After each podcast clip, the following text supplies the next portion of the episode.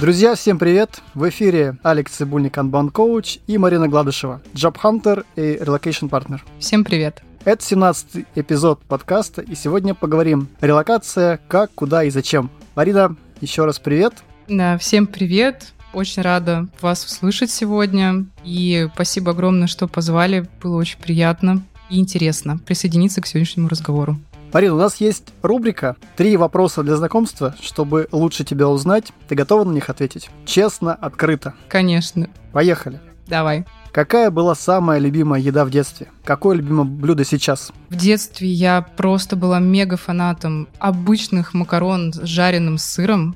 Вот прям таких советских макарон с э, советским сыром. Сейчас, конечно, я куда больше гурман, и, э, скорее всего, я больше всего люблю азиатскую кухню, но не могу выбрать, какой суп у меня самый любимый, там, том-ям или что-то около. Второй вопрос. Кто у тебя любимый писатель, композитор и художник? Наверное, с писателем будет странно, потому что я когда-то очень давно влюбилась э, в Кинга. Я не очень оригинальна в этом. И э, когда мне было 10 или 11 лет, я прочитала рассказ «Мгла», и после этого просто перечитала все, что он написал за всю свою жизнь, перечитала уже по несколько раз. Как бы это не единственный писатель, которого люблю, но Кинг прям в моем сердце навсегда. Насчет любимого композитора есть такой парень, зовут Клинт Мансел. Он написал все дорожки к старому фильму «Фонтан» с Хью Джекманом и еще к «Реквиеме по мечте». Насчет художников я не могу сказать, кто любимый, потому что ну, современные художники это сложно назвать прям художниками это больше перформанс какой-то, арт-высказывание, а какие-то классические художники меня не сильно вдохновляют, потому что я слишком много в детстве ходила по музеям с родителями, и вот что-то как-то не срослось, чтобы был любимый. Спасибо. Давай дальше. Угу. Как ты думаешь, какие жизненные ценности нужно привить детям в первую очередь? Наверное, бережное отношение к себе, к миру и любовь к себе и тоже к миру, да, чтобы человек э, рос с пониманием, что такое хорошо, что такое плохо, и старался быть нормальным экологичным членом общества. У нас э, маленькая дочка, и я стараюсь не быть каким-то абьюзивным родителем, наблюдать за ней и вот э, просто помогать ей расти узнавать мир. Вот я не мастер воспитания, делаю, что могу. Спасибо. Давай переходить дальше. Угу. Марина, расскажи, пожалуйста, еще немножко о себе, о своем профессиональном опыте, о каком-то своем творческом опыте и о целом. Я знаю, что вы как раз релацировались в Европу, Амстердам. Да. Может быть, что-то про это. Значит, мне сейчас 32 будет 33 совсем скоро. И я выросла в семье инженеров и программистов. Вокруг меня всегда были ребята, которые что-то где-то пишут и делают. И оказалось так, что я была одной единственной девочкой, такая, знаешь, типа белая ворона в стадии огромного количества пацанов, двоюродных братьев, родных, которая не пошла в Киевский политех на факультет вычислительных машин, скажем так, если это можно назвать. Но с 94 -го года я хардкорный геймер, и э, когда там все еще ходили под стол, я, ходя тоже под стол, уже играла там в первой части Лары Крофт и XCOM. Но если не могла играть, то хотя бы сидела и смотрела, как все гамают э, в цивилизацию. И я пошла учиться на промышленного маркетолога. После того, как я закончила универ, меня занесло все равно в IT, и я попала менюалом тестировщиком э, в Киеве. В смысле, Киеве, которые терминалы вот так вот я и попала в около IT-историю. Потом я занималась маркетинговыми исследованиями, UX-ресерчем. Потом я оказалась в декрете. После декрета я вышла на позицию рекрутера, и меня захватила вся история с вообще HR. И я очень захотела изменить то, что происходит сейчас на рынке, потому что побывав в классической роли рекрутера, HR, который вот бегает за кандидатом и заставляет его подстроиться под э, вакансию и вот как-то там это смачить, когда все несчастливы, я поняла, что я хочу оказаться на другой стороне, когда кандидат, наоборот, приходит ко мне и счастлив, что я ему помогаю всей своей экспертизой, которую я наработала за все эти мучительные годы. То есть э, я поменяла уже несколько профессий за 10 лет, и сейчас, последние три года, вот я активно развиваюсь в таком вот Customer Success сервисе только для кандидатов которые хотят переехать за рубеж. Ты меня еще спросил про то, что мы сейчас в Европе. Да, как все началось? Началось все в 2016 году, когда у нас родилась дочка, и муж э, ушел на удаленку. Он оказался просто мега крутым папой, и для него действительно было важно проводить много времени с ребенком, не тратить его на поездки в офис и из офиса. И мы сняли дом под Москвой. Отсидев так одну зиму, разгребая снег, чтобы выйти к машине и съездить в магазин, мы поняли, что с удаленкой можно посидеть где-нибудь в другом месте, учитывая, что я тоже уже начала делать проекты с своими коллегами, но на проектной основе, то есть не выходила на full тайм И мы уехали в Таиланд. Мы довольно долго путешествовали по самому Таю и по Азии, и в Гонконге побывали, и в Малайзии пожили. Но потом оказалось, что все-таки все эти мечты о работе возле океана, это, конечно, очень замечательно, но когда у тебя не русский паспорт, и у тебя на счету как минимум там пара лямов баксов, которые тебе позволяют сегодня утром проснуться и не переживать о том, что ты очень хочешь на море, очень жарко и никак не работается, но нужно вставать и отвечать кастомерам и сидеть на звонках по 8-12 часов в зависимости от загрузки на проекте. Поэтому решение пало переехать из такого очень жесткого климата в более приятный, там, где мозги не закипают.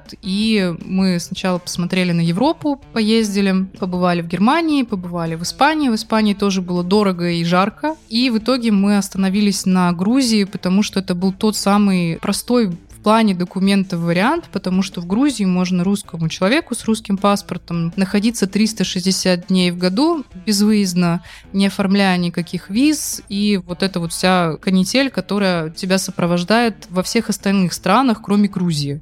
Ну, может быть, еще в Белоруссии тоже также можно вообще спокойно находиться, но как бы не сильно далеко от Москвы. И Грузия оказалась прекрасным хабом для того, чтобы летать по Европе и летать на собеседование общаться с компаниями, потому что через аэропорт в Стамбуле это делать быстро, дешево и очень приятно. Ну и заодно можно съездить куда-нибудь э, на морько, если сильно захочется остаться в Турции. Вот так вот и родилась потом идея поискать работу в Европе, что сначала просто из э, Грузии путешествовали в Мюнхен, например, на какую-нибудь ярмарку или еще что-то, потому что ну, на лоукостерах можно было это сделать очень приятно. А потом вот э, и оказались вот так вот в Амстердаме. Но это отдельная история вообще, как мы оказались. Если у тебя есть какие-то еще вопросы, давай пойдем по ним, потому что я могу об этом бесконечно.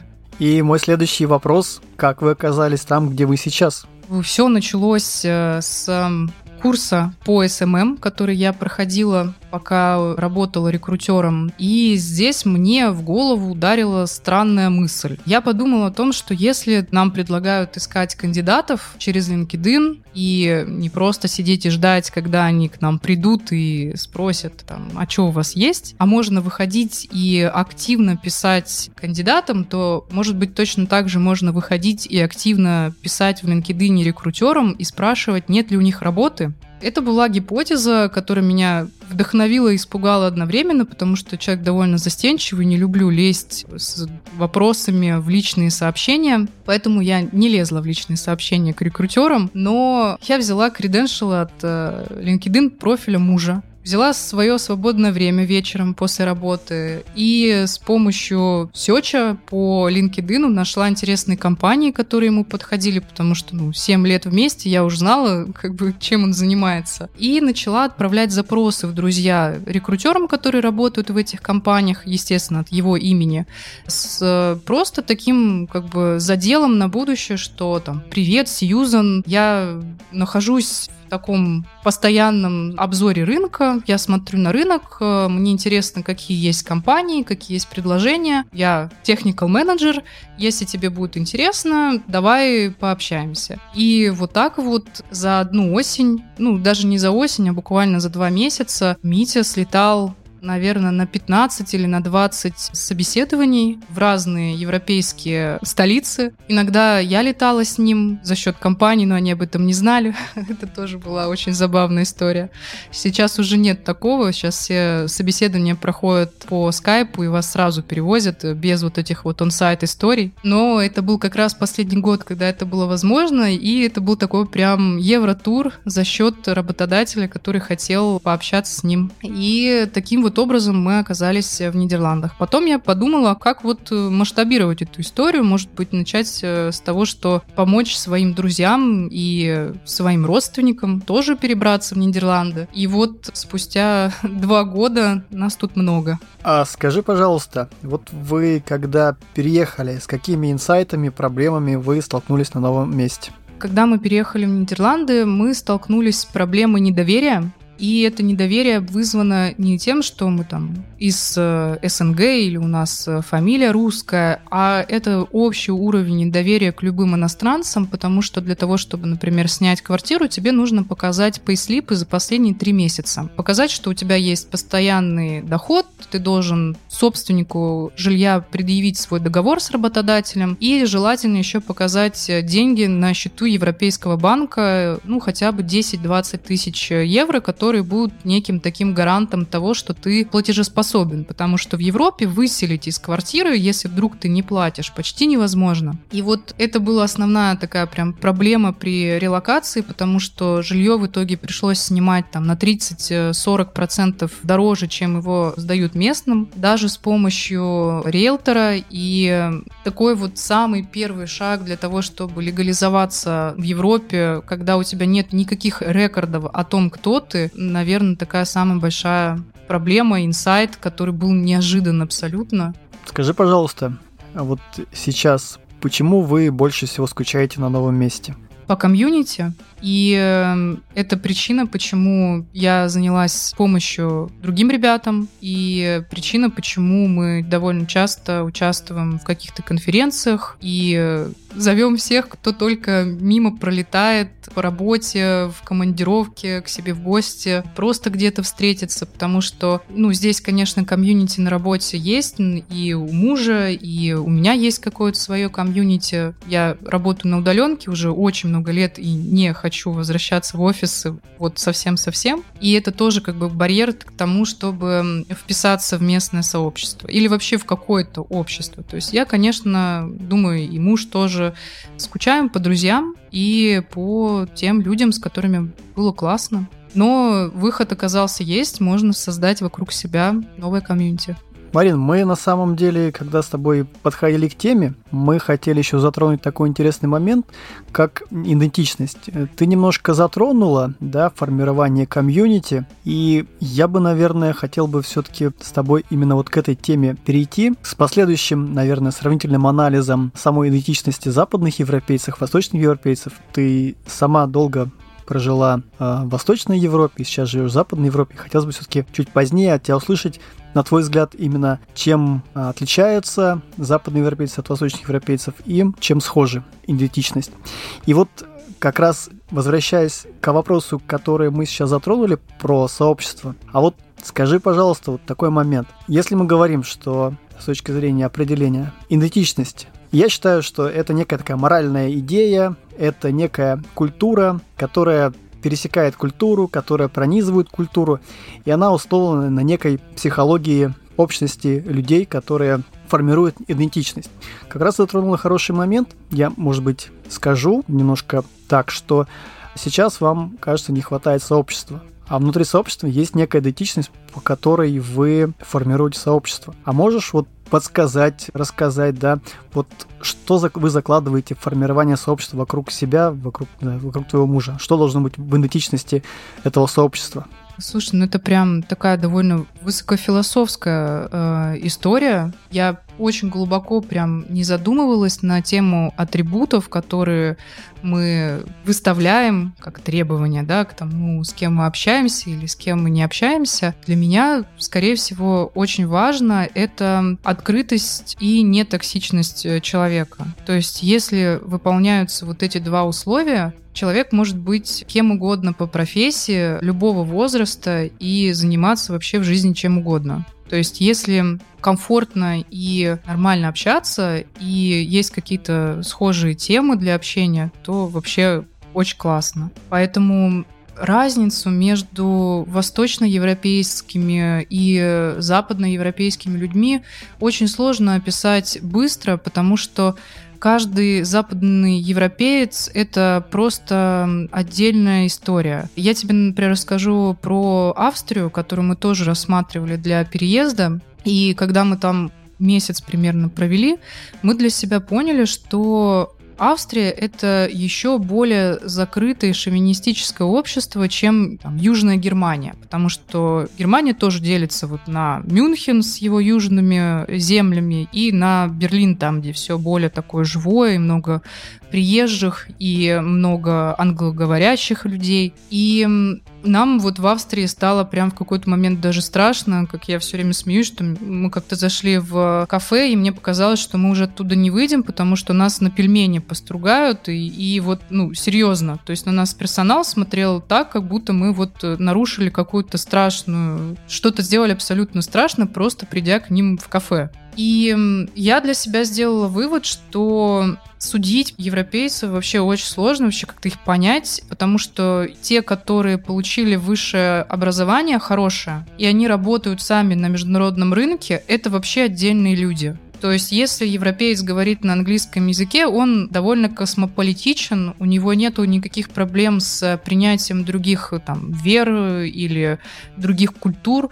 Если европеец не говорит на английском языке, здесь могут быть проблемы. Вот такое вот разделение. И чем э, взрослее европеец, и чем ниже у него уровень образования, и чем он маловероятнее говорит на английском, тем вот там будет сложнее найти какой-то вообще общий язык. Естественно, есть какие-то более гостеприимные нации, есть менее гостеприимные нации. Это зависит, скорее всего, вот от э, уровня солнца и количества витамина D, который народ там получает, потому что португальцы вообще счастливые, спокойные ребята местные.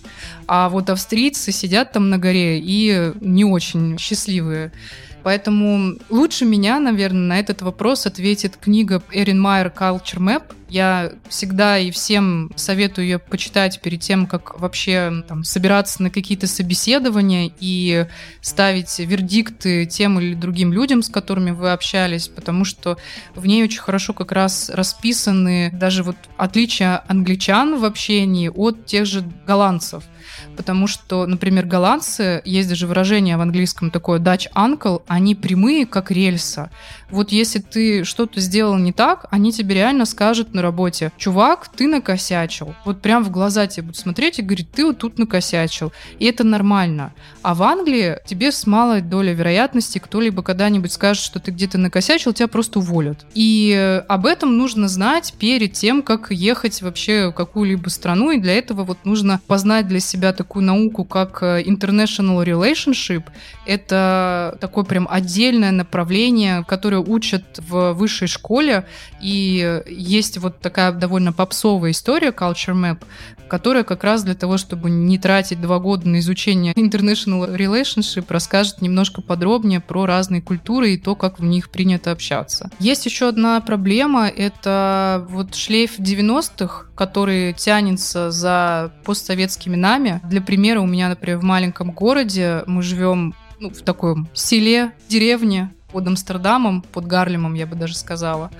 И э, здесь есть русский магазин «Телега». И э, я, когда узнала о том, что он есть в нашем городе, пошла погуглить, и первое, что я увидела, это фотографию пяти таких парней Братков из 90-х с барсетками возле своего магазина Телега. Я так понимаю, как бы это была игра слов для понимающих, да, почему Телега магазин называется. И я такая, окей, хорошо. То есть вот мои соседи, голландцы, прям очень крутые ребята, они, например, думают, что там каждая вторая русская, там, украинская девушка это голдигерша, потому что вот у них огромное количество друзей, голландцев, которые женились на русских девчонках, на украинских, а те как бы вот приехали только ради денег и гражданства. И вот э, такие вот стереотипы существуют. Но даже вот э, сейчас было два последних скандала. Один в сериале «Секс в большом городе», второй в «Эмили в Париже», там, где одну девчонку выставили клиптоманкой, а в «Сексе в большом городе» там что-то там вообще непонятное было, типа про русских. Ну, очередная, короче, малина или шляпа, я не знаю, как это назвать. Поэтому, конечно, можно столкнуться с такими вещами, но в айтишной среде это прям минимум, да, то есть такое встретить почти нереально потому что все ребята и девчонки с высшим образованием, и как бы в международных компаниях, понятное дело, что ты приехал, потому что ты лучший из лучших. Это очень интересный как раз подход к самой идентичности, да, то есть есть сама идентичность, мы говорим, да, если есть маленькое селение, то на уровне идентичности, личной идентичности, это понятно, там вопросов на самом деле не возникает, да, то есть если мы говорим, допустим, про любой маленький городок, я там житель этого городка, и мне не нужно понимать как бы вообще свою идентичность. А когда мы начинаем передвигаться по странам, начинаем переходить там, к разным сообществам, мы начинаем искать свою личную идентичность, и мы в какой-то момент все-таки пытаемся понять идентичность коллективную, да, в каком мы коллективе, кто мы. Ты как раз затронул очень интересный момент, разницу идентичности айтишников и разницу, допустим, тех, кто живет в каком-то маленьком городке. Она разная. И в какой-то момент времени, действительно, спасибо тебе за книги, которые ты нам посоветовала. Я думаю, мы ссылки на эти книги приложим к подкасту и закинем в группу Kanban Talks. И продолжая дальше, мы проговорили про западных европейцев, а вот восточные европейцы, как ты думаешь, какая идентичность у восточных европейцев? Я не знаю, я настолько уже свою собственную идентичность потеряла, что мне самой уже даже в голову вопросы про нее не приходили давно. Мне кажется, у меня идентичность — это IT. То есть, вот серьезно.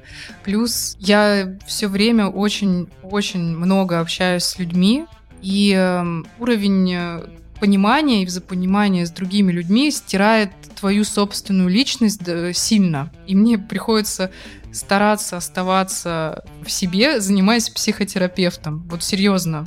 Поэтому я не самый лучший собеседник на тему восточноевропейской и западноевропейской идентичности.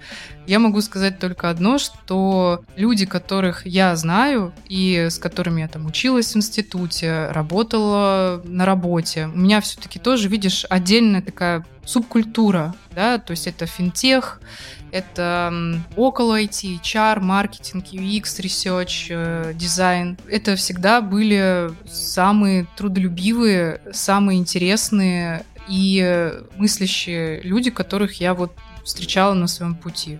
Неостановимые периодически, да, то есть вдохновленные своим делом.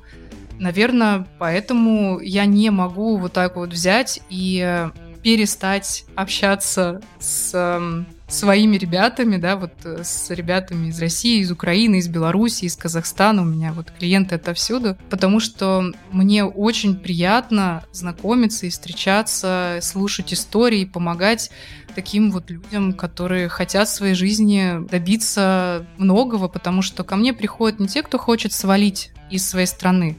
Ко мне приходят те, кто хочет э, выйти на международный рынок, добиться чего-то большего в своей карьере, и вот они просто не знают, что там их ждет, и им нужна подсказка. Мне как раз пришла в голову мысль о том, что люди, которые к тебе приходят, они ищут, наверное, все-таки личной значимости. И второй момент. Хотелось бы, наверное, всем слушателям донести, попросить или предложить сделать следующее упражнение. А все, кто нас слышит, попробуйте для себя взять лист бумаги, написать, кто я, и в столбик выписать свою идентичность.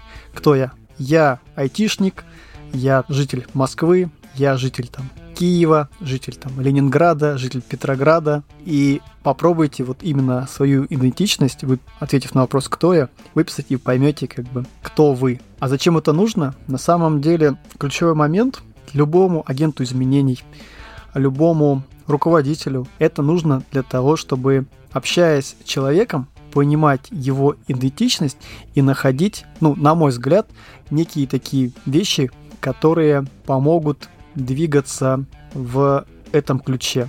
Просто у меня есть хороший пример. Я буквально пару лет назад к нам пришел новый руководитель, и при общении с ним я понял, что у нас есть одна идентичность. Мы болеем за одну и ту же футбольную команду. И я понял, что обозначив ему свою идентичность, что я тоже болею за футбольную команду, у нас таким образом сформировалась некое такая маленькое сообщество, некая такая общая идентичность, и мы после этого очень плодотворно работали. Что дальше было после того, как мы нашли общую идентичность?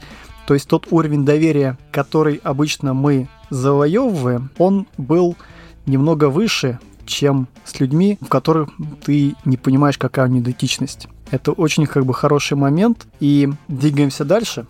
Да, я хотела как раз прокомментировать. Я услышала тебя. Очень интересное упражнение. Я сама обязательно его сделаю. И вот возвращаясь к твоему вопросу, ты меня в самом начале спросил, по каким критериям мы формируем комьюнити вокруг себя. Мы два больших фаната настолок. Вот прям хардкорных, вроде ужаса Архама, или зомбицида, или Десента, вот чтобы там на 10 часов засесть, разложиться на два стола и двадцатером сидеть и, и играть. И вот, э, да, вот мы и тусуемся с ребятами, которые тоже любят настолки. И продолжая тему, есть сообщество геймеров, есть сообщество людей, которые любят определенную игру, и как только эти два человека понимают, что у них общая идентичность, они благодаря этому формируют некое такое сообщество, благодаря которому на этом сообществе формируется некое доверие, некое общение, и все изменения, которые могут происходить, они происходят. Просто зачастую коллективная идентичность, она закладывает некую культуру. Всегда, когда мы формируем, есть в любой коллективной идентичности есть правила, есть атрибуты, есть э, все то, благодаря чему эта коллективная идентичность продолжает двигаться. Да, Марин, спасибо за твой комментарий.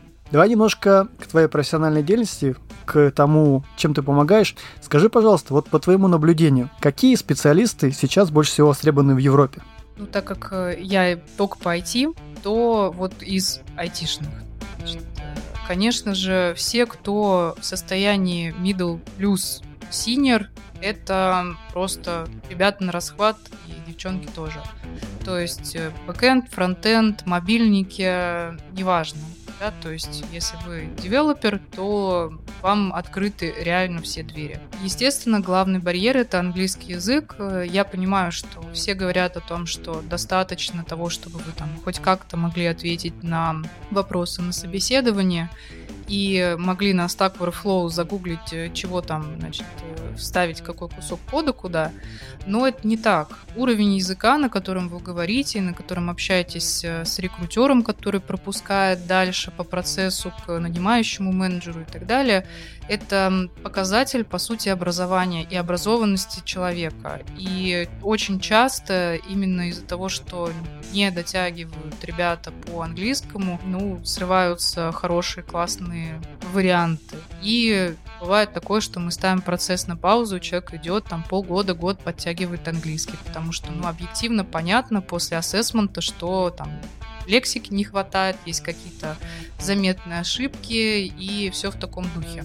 Поэтому моя рекомендация, конечно, всегда от уровня B2, то есть Upper Intermediate, это вот, ну, такой вот нормальный базис, с которого действительно стоит э, стартовать. Из-за этого, опять же, из английского, очень востребованы и продукты, и проекты, но почему-то вот у нас очень редко прям, ну там еще выше уровень необходимого языка, то есть там нужно говорить на C1, как минимум, да, там вообще proficiency должен быть для того, чтобы тебя наняли. Поэтому востребованы зайти все. Девопсы вообще днем с, с огнем не сыщешь, то есть там от момента, как девопс э, пишет рекрутеру, до первого собеседования с ним может пройти два часа. Вот, ну серьезно, так и было. То есть вот буквально недавно человека зарефералили, а он мне уже пишет, что у него сегодня собеседование. Ну как это? Поэтому все, кто пишет код, UX, UI-дизайнеры тоже очень нужны, и э, у меня есть несколько кейсов девчонок, которые переехали. Поэтому кто угодно из IT, английский язык хороший, все нужны. Вот серьезно. А скажи, пожалуйста, еще такой момент. Ты затронула по поводу собеседования. Смотри, у нас начинается тенденция, по крайней мере в Москве, про Питер я не слежу за этим, да, но я вижу тенденцию. Тенденцию one day offer. И это потихоньку в многих крупных компаниях, ну, это начинает, эта практика потихоньку, ну, входить в ритм, входить в жизнь. А вот скажи, пожалуйста, вот в Европе, в Нидерланды, не знаю, Германия, ты, наверное, не рассказала, в какие страны Европы ты ведешь собеседование, только ли в Нидерланды или все-таки в какие другие страны? Вот жизненный цикл, знаешь, как бы такой момент. Такой два, два вопроса. Какие страны и жизненный цикл от собеседования до оффера? Даже до выхода. Давай до выхода возьмем. Да, такой ревью до выхода. Давай разные, давай на весь э, посмотрим Джорни, и я тебе скажу, какие где моменты по каким странам я работаю и вообще рекомендую смотреть, если вы хотите именно приехать на контракт к работодателю. Это UK, понятное дело, ну там весь UK, весь United Kingdom. Германия, Нидерланды, может быть Бельгия, так вот совсем издалека, там очень маленький рынок, и все. Вот если быть честными, есть корнер-кейс в виде Швеции, может быть даже Норвегии, кому-то нравится Финляндия. То есть здесь уже от личных предпочтений человека зависит. Но вот если вы не знаете, куда вам надо, то вот эти вот три страны, Нидерланды, Германия и UK, самые простые сейчас для релокации. От момента, как вы подаетесь э, и ну, вообще стартуете процесс и переезжаете, в среднем у меня выходит у людей год. Вот прям вот все, человек полностью и бесповоротно решил, что он собирается уехать, на все про все уйдет год. Среднее время с момента подписания оффера до выхода на работу 3-4 месяца. То есть вот поэтому год. Да? То есть сначала ты там пару месяцев готовишься, проходишь, может быть, какие-то макапы, систем дизайн интервью, со мной какая-то подготовка, решаешь какие-то задачки, потом начинаешь сам процесс, и вот через только 4 месяца, 3 после того, как подписан офер, ты долетишь до той страны, в которую ты подписал офер. Вот такая история. То есть это очень-очень такая длинная цель, поэтому я такой человек канбан, и каждый такой проект по релокации я веду со всем, чем только можно. Канбан-доска и роудмэп, и давай и так, и сяк. И, знаешь, скоро только нужно океары ставить, ну как-то потому что уже все инструменты идут в ход, чтобы мотивировать и не дать сдаться, потому что это сложно. Я хотел немножко уточнить. Я правильно понимаю, год это вообще в целом релокация. А вот если на уровне cycle time, на уровне каждой, допустим, организации, сколько они обычно отвечают? Да, я вспомнила про One Day Offer. Все очень сильно зависит от культуры рекрутинга, сорсинга и чаров. Если вы хотите фанк, вот э, рассмотрим какой-нибудь э, ну, мету в Facebook. От момента, когда туда попадает резюме, до момента, как они позвонят или хотя бы напишут, может пройти два года. Поэтому true story не один раз. И дальше у них средний процесс найма еще два года. То есть э, вот примерно так. Если это какая-то компания, которая очень сильно горит, и там тысяча человек примерно, и там нормальный хороший рекрутер или там, сорсер, который вами занимается, то может все произойти за две недели. Если они тянут и думают, из 25 кандидатов выбирают и там вот тянут резину, может и 2-3 месяца произойти.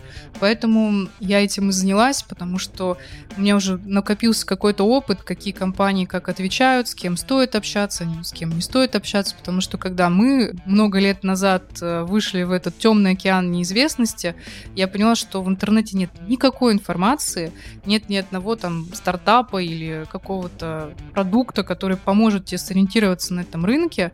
И сделать его я тоже не знаю как. Вот прошло еще три года, я не знаю, как это сделать, чтобы вот заменить личную экспертизу каким-нибудь продуктом. Так что все, в общем, зависит очень сильно от компании. Ты меня спрашивал про One Day Offer. Да, есть такая практика, но не для тех, кто релацируется. Это стопроцентно, она есть для местных. Есть еще такая история, что с момента, как вот ты переезжаешь, где-то через два года после переезда у всех HR вокруг тебя вдруг открываются глаза, и они тебя начинают замечать и начинают тебя закидывать релевантными тебе предложениями и пытаться тебя схантить. Поэтому мой всегда совет, нравится компания, дали хороший офер, но не надо рассчитывать на то, что ты туда едешь на 10 лет э, работать с этой компанией. То есть, скорее всего, через 2-3 года ты уйдешь в другую компанию, потому что тебе предложат реально нормальные деньги, потому что перевозят на 20-30% ниже, чем дают местным. И это правда жизни.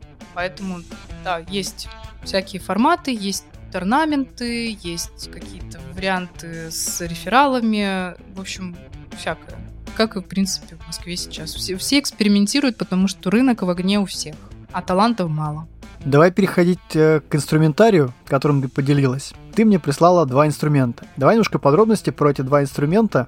Да, ну ничего необычного. Я здесь э, капитан очевидность. Э, я очень наглядный такой человек, и мне сложно ввести какие-то таблички в Excel, ставить э, проценты, сколько выполнила задачу или что-то там еще произошло.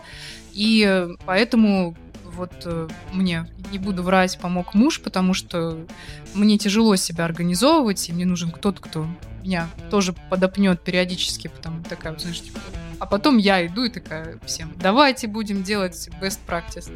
И сначала я испробовала на себе этот инструмент, а потом начала с ребятами делать вот такой вот personal roadmap, на котором по месяцам мы прописываем, какие есть задачи, что нужно проработать. Я понимаю, где я могу помочь, где моя будет зона ответственности, где зона ответственности самого кандидата, ну, моего клиента, человека. И вот мы двигаемся по этой штуке. Я почему поделилась? Потому что ну, каждый человек может переехать сам, потому что я всегда говорю, что переезд — это проект. Вот точно так же, как все подходят там, к разработке продукта, точно так же нужно подходить к переезду. К покупке квартиры точно так же надо подходить, к чему угодно. Поэтому это вот мой такой работающий инструмент — Здесь есть цели, краткосрочные, среднесрочные, долгосрочные, dream goals, есть шаги, которые нужно сделать, и есть цели, к которым нужно прийти при выполнении той или иной вот истории. Поэтому если кому-то понравится, пинганите, я вам в Телеграме потом дам нормальный доступ, ну, чтобы скопировать вы могли, потому что я небольшой фанат прям делать ссылку, которая шарится совсем, чтобы потом, не знаю, не обнаружить вдруг э, у какого-нибудь инфо-цыгана и, и не сидеть такая, блин, они мне что-то украли. А так вот просто с людьми поделиться мне вообще очень приятно. Угу. Значит, две ссылочки тебе в личку, кто заинтересован, может написать, и ты дашь возможность скопировать. Да, да. И вторая история — это с чего начинается релокация. Это прям самое-самое начало. Вот я, знаешь, фанат, который ходит и повторяет всем «учите английский». Учите английский. я сама тоже продолжаю и буду продолжать всю оставшуюся жизнь учить английский, но, в общем, без английского вообще никак. И здесь прям вот степ-бай-степ, до того, как вы еще начали искать работу, до того, как вы еще там вообще задумались, в какую страну вы собираетесь ехать, нужно пройти все вот эти пути, все эти шаги сделать для того, чтобы потом, в момент, когда вы все-таки захотите посмотреть на международный рынок, подумать, ну ладно, короче, я наконец-то вроде готов. И документы у меня в порядке, и язык я подтянул, и culture map почитал, и знаю, что такое diversity inclusion, потому что сейчас вот без такого отношения к коллегам на работе в Европе будет очень сложно, потому что все разные, и к этому нужно быть готовым на собеседование. Давай немножко откроем тему, про которую ты сказала. Что это значит для тех, кто не в курсе? Ну, diversity — это разнообразие, как расовое, так и гендерное. И inclusion — это про то, что все представители этого разнообразия должны быть включены в то или иное общество, и войти — это сейчас тоже такая горячая история, ну, вернее, она уже совсем здесь э, обыденность. Ну, для примера, HR стараются, чтобы в компаниях было максимально поровну девушек и парней, да, то есть в IT всегда девушек не хватает, поэтому у меня были случаи, когда там кандидату отказывали, потому что в пайплайне была там кандидат девушка и брали ее, потому что у них была разнарядка, что им нужно больше девушек в компании. И вот такие иногда бывают курьезные случаи, поэтому diversity inclusion нужно к этому быть готовым, чтобы не отпускать каких-то глупых анекдотов, понимать, что там кто-то может быть трансгендером или еще какие-нибудь другие люди. Может быть, человек вообще не хочет, э, чтобы его с каким-то полом ассоциировали, и нужно обращаться по имени, так как э, человек представился, и никак либо по-другому. То есть такие новые правила этикета, которые, в принципе, не особо напрягают, но о них нужно быть в курсе, чтобы просто не ударить грязь лицом на собеседовании. Поэтому вот на роудмэпе, с чего начинается релокация, там есть ссылка на курс от Курсеры, бесплатный от какого-то из универов, я не помню. Буквально там, ну, два часа лекция, поэтому, если кому интересно, обязательно послушайте. Ну, в интернете вообще об этом много. Так, друзья, мы сегодня проговорили в целом тему релокации. Марина рассказала, как релокация проходила у нее, с какими инсайтами они столкнулись при переезде. Мы затронули интересную тему идентичности личности, идентичности сообщества и немножко момент идентичности международных организаций. И мы обсудили, какие специалисты больше всего востребованы в Европе. Обсудили страны европейские, куда советует Марина релацироваться. И мы проговорили ее инструментарий, которым она пользуется и благодаря которому она помогает другим релацироваться. Марин, что-то еще добавишь? Да, наверное, добавлю, что переехать по контракту это не единственный вариант. И нужно помнить о том, что удаленка открыла нам такие страны, как Португалия, где можно сделать себе независимую визу и с удаленным доходом работать в странах ЕС и потом даже претендовать на гражданство. И есть другие европейские южные страны, типа Греции и даже не европейские, там Черногория, Хорватия. В общем, все, что вам интересно, где вам интересно что-то посмотреть, э, это теперь открыто. И, наверное, мой главный совет для тех, кто вообще задумывается о релокации, не пытайтесь сразу сделать классные навеки. Попробуйте пожить в формате digital nomad ов с семьей вы или один, попутешествовать, посмотреть, присмотреться к странам. И да, я понимаю, что иногда вот нету возможности куда-то уехать надолго, чтобы понять, насколько там комфортно жить, и можно посмотреть видео на YouTube, кого-то спросить из тех, кто переехал. Но личный опыт заменить очень сложно, поэтому мы очень много путешествовали перед тем, как найти ту страну, где менталитет местных будет максимально совпадать с нашим менталитетом, и нам будет комфортно. И вот э, это самое, наверное, важное при релокации — расширять свой кругозор, насколько вот вы можете дотянуться. Марин, а такой два вопроса как раз мне возникло. Какова вероятность того, что вы еще куда-то переедете? огромная вероятность, что мы еще куда-то переедем по одной простой причине. Мы через три года, нет, через два уже получим паспорт, и после этого весь мир открыт к работе с человеком с европейским паспортом. И я думаю, что это, скорее всего, будет какая-то более теплая страна. Так поступает примерно 80% тех, кто живет сейчас в Нидерландах, кого я знаю. Когда ты начинаешь релацироваться, переезжать, э, очень сложно потом остановиться. Это затягивает. Спасибо. И все-таки уточнение. Вы сейчас находитесь в Голландии, потому что действительно менталитет похож или все-таки идентичность? Вы считаете, что это ну, идентичность похожа, схожа с вашей, скажем так? А вот идентичность от менталитета как отличается?